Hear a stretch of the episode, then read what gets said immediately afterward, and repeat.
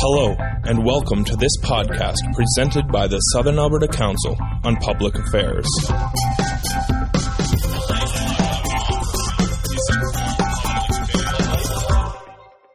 And I also want to correct my earlier mistake while we're living in the bottom of the keg right now. It's Country Kitchens who always uh, service us with an excellent meal and service.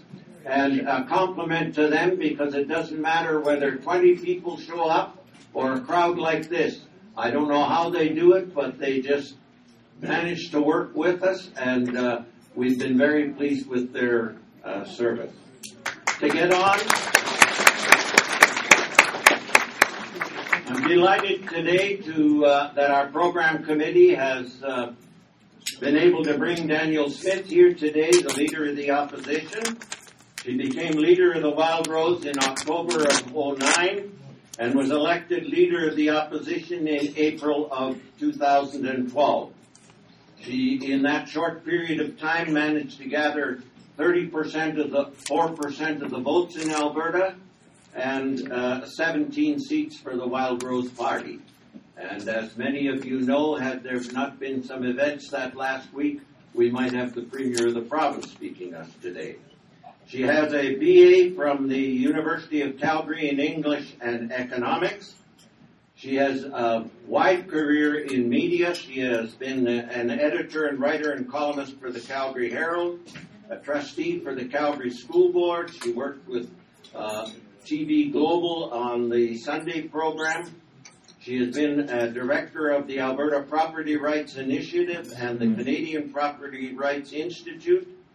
She is currently a member of the Services and Standing Committee on Alberta Economics, uh, Economic Future, and she is the official leader of the opposition.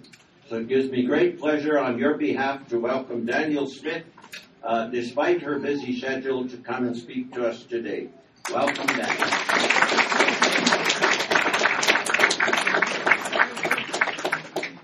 Well, thank you so much for that introduction, and I'm just delighted to be back at SACPA. I think we figured this was my third time here, maybe my fourth time here. So even though you guys are going to level tough questions at me, do know I must be a glutton for punishment because I keep on coming back.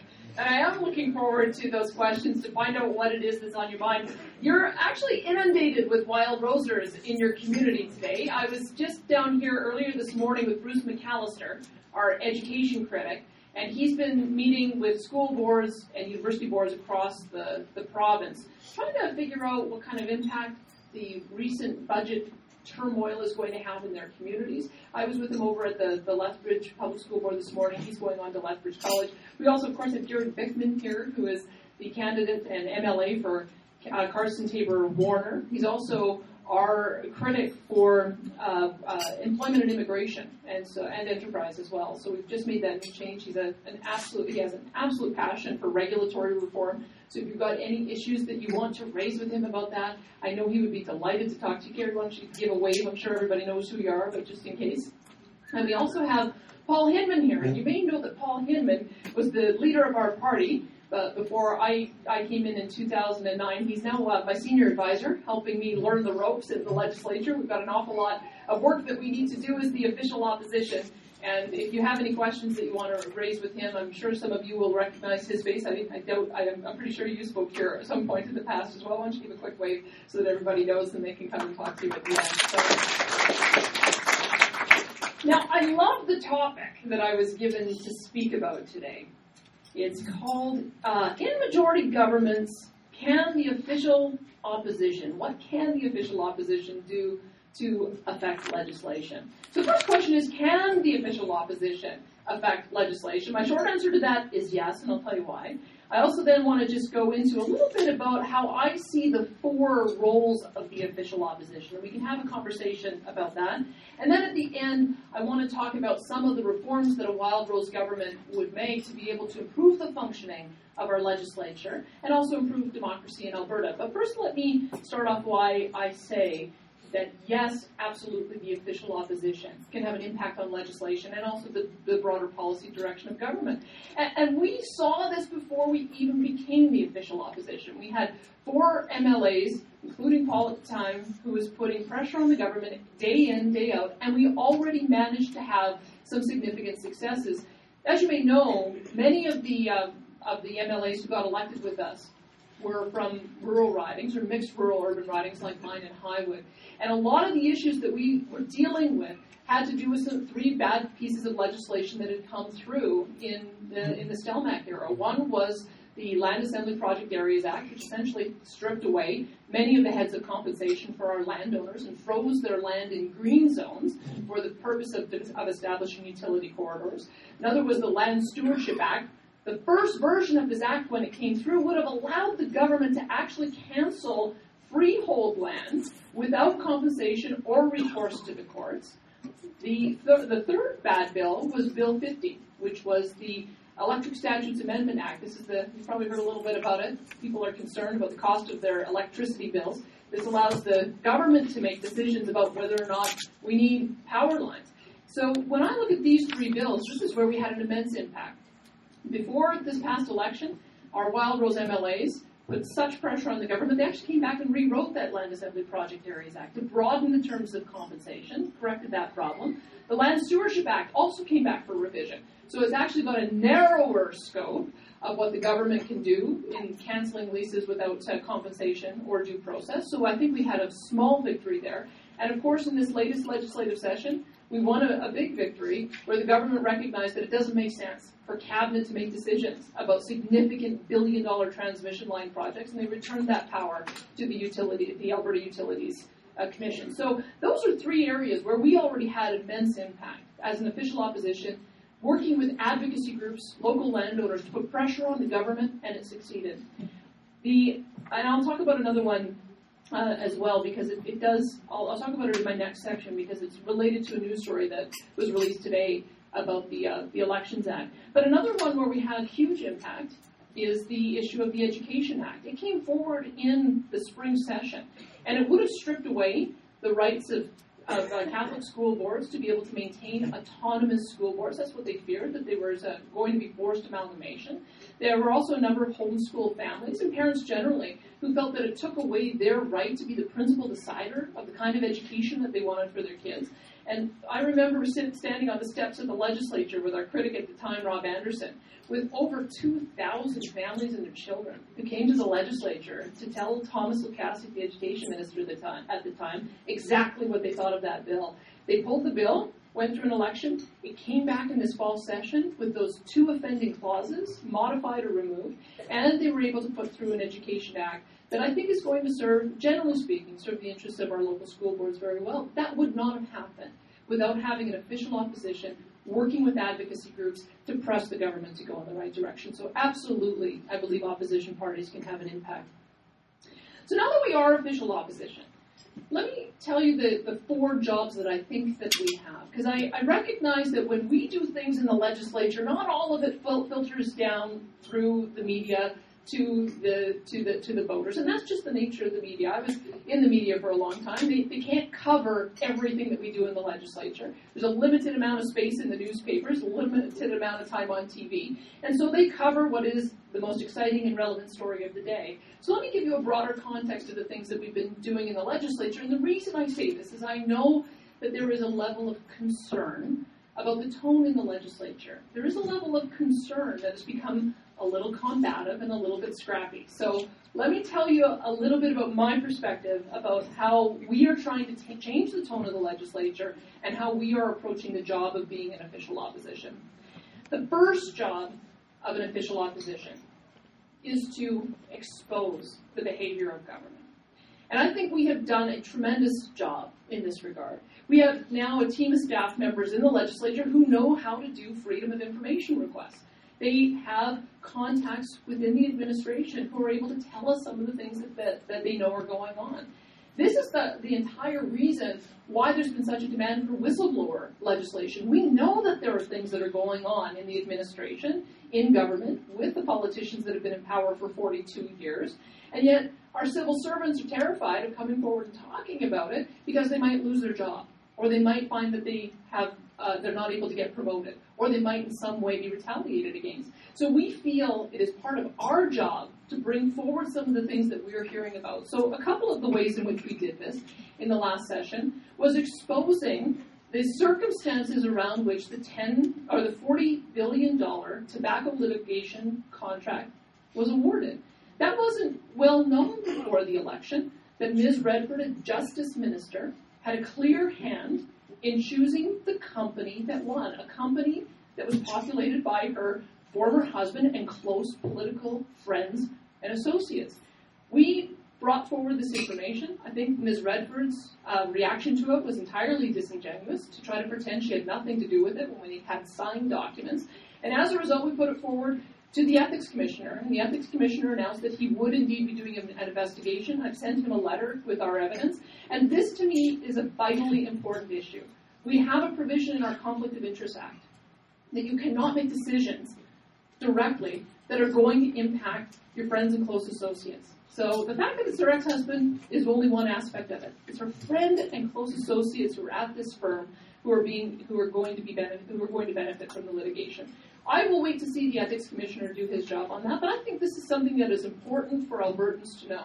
We need to know that our premier is setting the right tone. We need to know that our premier knows where the line is on the ethics laws that have been passed and the conflict of interest laws that have been passed. That's one. The second, of course, is the donation from a very wealthy businessman in Edmonton who happens to own an NHL hockey team. We heard in the in the media that there was a, an alleged $430,000 single donation, and that the checks, the tax receipts just ended up getting cut up after the fact between friends and, and uh, family and political associates. This is against the law. This is a violation of the Elections Act. And so we had our team doing research to be able to provide additional resources to the Chief Electoral Officer so that they would be able to do an investigation. And sure enough, they are. They, they indicated to us in the last couple of weeks that they have looked at this as such a serious issue that they have an appoint, appointed independent lawyers and a judge to, to go through and look at the evidence and come to a conclusion. And we're going to wait for the chief electoral officer to do their work. But we believe it's our job as the official opposition to provide the evidence to the public bodies that are overseeing the actions of government because we need to know that the people in charge are going to follow their own laws, and we'll continue to do that. And then, of course, the issue of the illegal donations, and I was talking to the media about this beforehand. This, I think, is another example of how the Wild Rose has been so effective. The very first story that came out about an illegal donation was done by a, a reporter named Charles Rusnell for the CBC, and it was in a, in a community called St. Paul up north. And we looked at that and we said, gee, if this is happening there, I wonder where else is it, it's happening.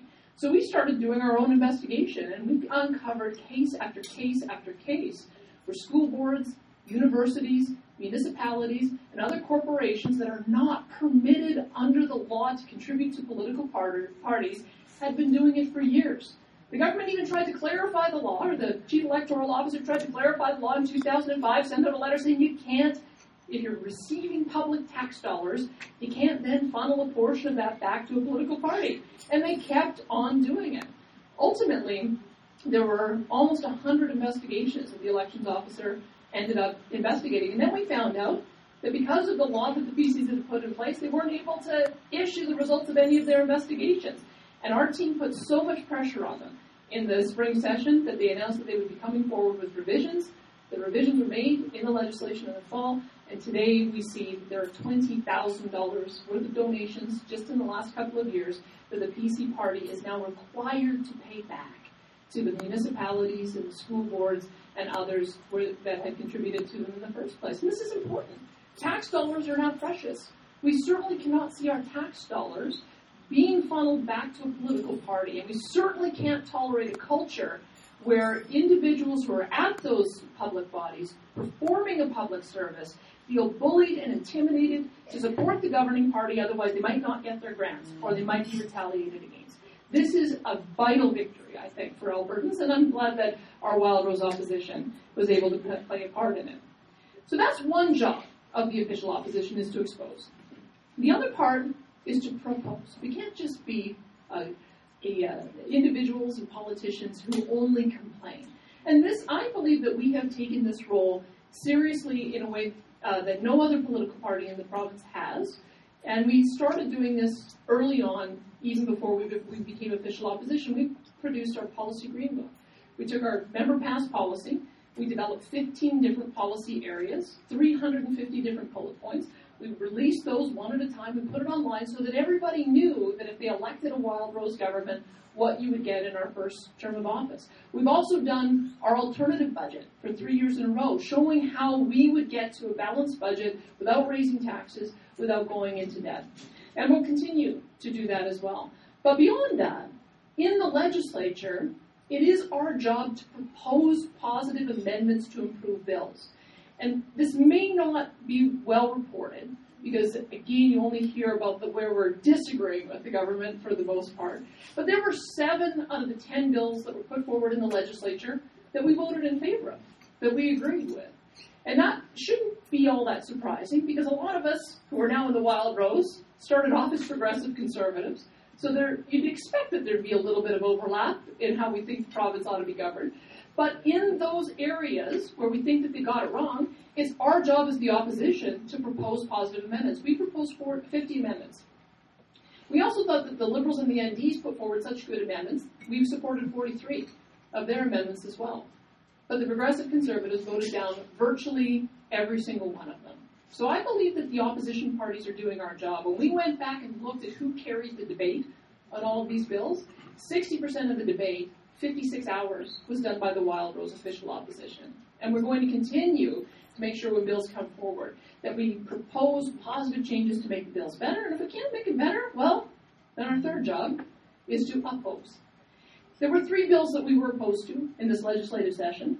One of them, of course, was uh, Bill 2, which is the bill that will create a new energy regulator. We feel they're making the same mistakes with this bill of taking away landowner rights, of taking away rights of appeal on very important issues regarding access as well as the environment. And we tried to make some provisions that will cha- that would have uh, corrected that. I mean, they voted them down. So we'll see whether or not that is another bill that has to come back for revision. That's what I predicted in my final speech. The Whistleblower Protection Act we, I, we support the idea of whistleblower protection for, for the reasons that I said up to this point. We believe that the public service needs to be protected if they identify wrongdoing and they want to come forward with it. But the, the bill they put in place does the exact opposite. It actually creates a very structured bureaucratic process where you kind of have to go to your boss before you can go to the ombudsman if you want to blow the whistle on anything. That's designed to keep everything internal. It's not designed to shine the light on anything. And I think it will actually expose our public servants to more danger of retaliation. So I don't think we're actually going to see much will come out of that. But we want to be able, that's the reason why we oppose that bill. And it's the reason why Heather Forsyth will be coming forward with her own private member's bill that will aim to correct some of the mistakes that they made in this one. And then the last one, the uh, Elections Financing Act the change to the elections law, one of which allowed them to, uh, the, the, chief electoral officer to, res- to reveal the results of his investigations. We voted against this. The majority of us did. It was against split vote, and I'll get to that in a second. If we voted against this, the majority of our members, because we felt it didn't go far enough. It didn't address the issue of the single $430,000 donation from a single donor. It didn't address the issue of going back and allowing the chief electoral officer to expose all of the instances of illegal donations going back to 2004. It was too limited. And there were a couple of other problems with it. It didn't ban corporate and union donations, which is what we want to do. We think the, the way you actually fix the democratic system is you take the influence of big money out of it, whether it's from unions or whether it's from corporations. They didn't deal with that. They didn't limit the amount of donations. We wanted to see the limitation on how much you can contribute brought down from $15,000 down to $5,000 during a non-election year, and brought down from $30,000 during an election down to $10,000 in uh, in an election year. Because we think that no reasonable person would think that a person's vote in the legislature might change if they're getting a $5,000 donation. But if you're getting multiple $30,000 donations, you're getting a $430,000 check from a single guy, who wants to get an arena built in Edmonton. It doesn't quite pass the smell test. So those are the reasons why we ended up opposing that bill, although we are very happy that they made that one, one provision. The last job of the official opposition is to depose, meaning give a deposition. Now, in the United States system, they have these congressional hearings. I think we saw it in the last couple of weeks where Hillary Clinton had to come forward and talk about what she knew the Benghazi affair. That is the process that they use in the U.S. In Canada, in the parliamentary system, we've got question period. And we use question period every single day to hold government, premier, ministers to account on the decisions that they've made. Now, again, I know that there have been, it's been a little rough and tumble in the legislature in the fall session. But what you don't see is that we did ask 196 questions. 33 of them, yes, indeed, were about the scandals of the day, the ethical lapses, and some of those concerns. But we asked 31 questions on healthcare. We asked almost as many on transportation and infrastructure issues. We asked questions on finance. I asked a question on finance every single day because I knew that these guys weren't coming clean with how uh, disastrous our, our budget situation had turned. We found out, of course, after the session closed that that was exactly the case. So we are going to continue to ask a whole range of questions. The nice part about being an official opposition with 17 members is that every single one of our MLAs has a meaningful critic portfolio, is able to really dig in. I mean, if you talk to Paul Hinman when he was there alone, trying to oversee 20 different ministries, or even when he only had, uh, he was one of a caucus of four, they each had to take on four or five portfolios. We have an incredible amount of talent now on our front benches or on our on our benches, and we're going to be able to to hold the government to account in every single portfolio area. We're also going to be able to hold them to account through this new process of going through the the budget. Every single official opposition critic gets one hour to question their minister uninterrupted on what's going on in their department. So we're excited about this. This is the first time I've been through this process, the first time most of my MLAs have been through this process. And we really hope that we're going to get some, some good answers and some good debate through that. And you'll see that happen in, the, in the March and April. So let me just get to the last. So that, to summarize then, I look at our job as being fourfold. We expose, we propose, we propose, and we depose. And those are the, I think, if we, if we get the right balance on those, I think you're going to see that we'll continue to be an effective official opposition. The last area that I'll discuss, and I realize I only have five minutes to do so, so I will be quick. Okay, ten? Okay, so I'll be slow.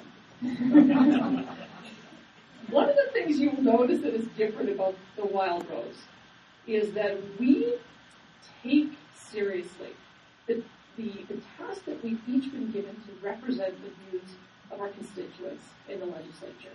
I've told each one of my MLAs that it's hard to be a Wild Rose MLA. Because to be a Wild Rose MLA, you have to read bills. And keep in mind, in the fall session, they ended up dumping about 700 pages of legislation on us, but we read the bills. We have to identify amendments. The critic has to take the lead on being the principal speaker, working on the amendments, getting his colleagues up to speed on what he has recommended or her recommended position is on the issue, debating it through, and doing the media around it. So every single one of our MLAs has to do that. And then at the end, we also have free votes. Now, most of the time, our MLAs agree. And that shouldn't surprise you because we all share a common set of values.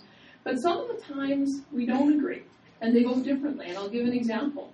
On when, when the bill came forward to deal with the automatic coverage for uh, individuals suffering from post-traumatic stress disorder who were first responders, the NDP thought that there were a couple that were missing, and they proposed that they added corrections officers, and our caucus um, voted in favor of that NDP proposal. They also proposed that social workers should be added, and there were good arguments for, for and against. And as it turned out, one of our MLAs was persuaded by the argument and voted in, in favor of that. And the world didn't come to an end because we disagreed, because because one of our MLAs voted with an, an NDP amendment. I think that this is actually a demonstration of how politics at the provincial level can work and should work. We see this all the time at the municipal level.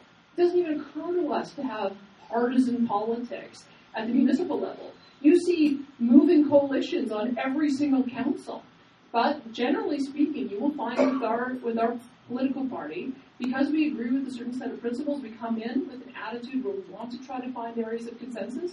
But if we can't, and somebody feels very strongly about it, they're able to vote with their conscience. And I think that's exactly how it should be. So it does put an extra challenge on a Wild Rose MLA because they do have to be consulting with their constituents. They do have to read the bill and they do have to be able to make the debate in favor of their point, not only in caucus but also in the broader legislature. The other thing that I've been disappointed to see, and I wish we had seen this, Ms. Redford, in a letter to the Calgary Herald when she was running for the PC leadership, said that what she wanted to do, she became leader, is she recognized that the process for passing legislation is too rushed. We had one example with the energy bill, which we ended up opposing. It was introduced in, in one on one day.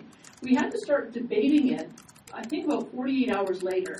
We were halfway through all of the amendments that we had to make within about a week and a half, and then we had a constituency break, which was our first opportunity to go and talk to stakeholders about what they thought about this bill. That makes no sense. This is the reason why sloppy bad legislation gets passed, is because it's thrown at you, you have no time to read it, no time to consult, no time to consider it, you're, you're, you're rushed trying to put forward amendments. Our poor parliamentary assistants were overworked and overrun trying to do this. There's only, I think, two of them. And we were having night sessions going to all hours of the morning. This is not a healthy way for us to be governing the province. It's not a healthy way for us to pass legislation. And Ms. Redford said that if she got elected, she would have more time between these different readings of the bills. We haven't seen any of that change. I think that's unfortunate. I think that's one thing that I wish she would live up to, uh, among others. The other thing that we proposed, and I've, I've written two letters to Ms. Redford asking for a meeting. I meet regularly with Raj Sherman and Brian Mason, both formally as well as informally, but uh, I've had my two meeting requests turned down for, by, uh, by the Premier. But one of the letters I wrote to her uh, asked if we could consider having opposition days. Opposition days is where we as a caucus could put forward legislation that we think needs to pass. It would give Albertans an understanding if they voted for a Wild Rose government of the kind of bills that we would bring forward. This happens in other legislatures, happens in Ontario, happens in Manitoba.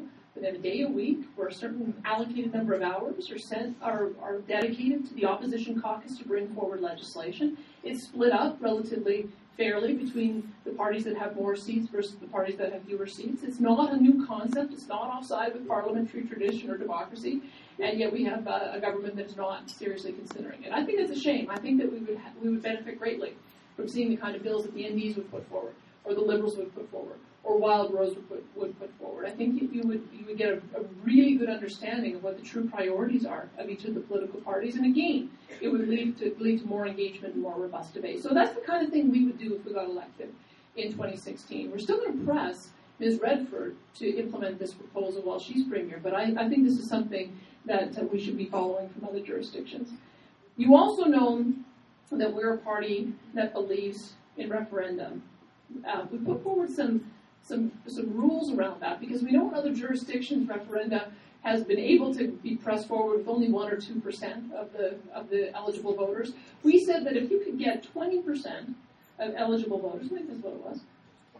25% of eligible voters signing a petition saying, I think this issue is so important that we need to take it to the people. I think that provides a nice balance. I don't think Albertans want to be consulted on every little thing, but I think they want to be consulted on the big things. Like, should we be going back into debt after we all made so many sacrifices in the 1990s? That's probably something that Albertans would want to have a say on. Uh, if we go and return to having healthcare premiums, if we uh, have a, a, provincial sales tax, these are the kind of things that I think you might find Albertans would want to be consulted on. So we want to create a mechanism that if people feel so strongly about an issue, they can get enough of their fellow citizens to sign a petition to force a vote that's binding on government. They just did it in British Columbia on the HST. The government thought, well, we'll get rid of the PST and we'll amalgamate it into the HST. And the public didn't want it. They forced a referendum. They reversed the decision. So that's the kind of thing, empowering the people that you would see under a Wild Rose government. And the last area is recall. And I've saved this to the last area because when Paul was in my caucus, he and I used to argue about what Bill 1 would be. I said Bill 1 should be a Property Rights Protection Act. He said that Bill 1 should be an Accountability Act that include recall as a, an essential component of it. And the reason why Paul feels so strongly about this, I think, is the reason why so many people are going on my Facebook page asking me about recall legislation now, is what are you supposed to do When a politician campaigns on one agenda, saying we can spend more money, and we don't have to raise taxes, and we won't increase debt, and by the way, we're going to have enough money left over to put into savings. And then you find out nine months later that it was a con job, that none of it was true. What are you supposed to do? Well, Paul's solution is you allow for, you have to get my numbers right on this, was it 30%? 30% of electors in that riding to have a petition to get their fellow citizens to force a by-election in that riding so that you don't have to wait until 2016 if you have politicians that are not living up to what you thought they were going to be. This, I think, is, uh, again, not a new policy, not outside of the parliamentary tradition. British Columbia has recall legislation. Often what you'll find is that when a politician has done something so wrong that it prompts a recall campaign, they end, and the petitions start rolling in, they end up doing the right thing and resigning from office rather than face the by-election. And then you're able to get that kind of transformation midterm. We think that these, this package of reforms is the kind of thing that's more reflective of what Albertans want to see. After 42 years of having the same government in power, I don't think that you're going to see this kind of transformation. But I do think that this is the kind of thing that will put politicians more in touch with the people, will make politicians far more responsive, and it will lead to a much greater dialogue and debate over a whole range of issues. So with that, I hope I've given you something to chew on over lunch, and I'm looking forward to your questions when we get back. Thanks so much for having me here today.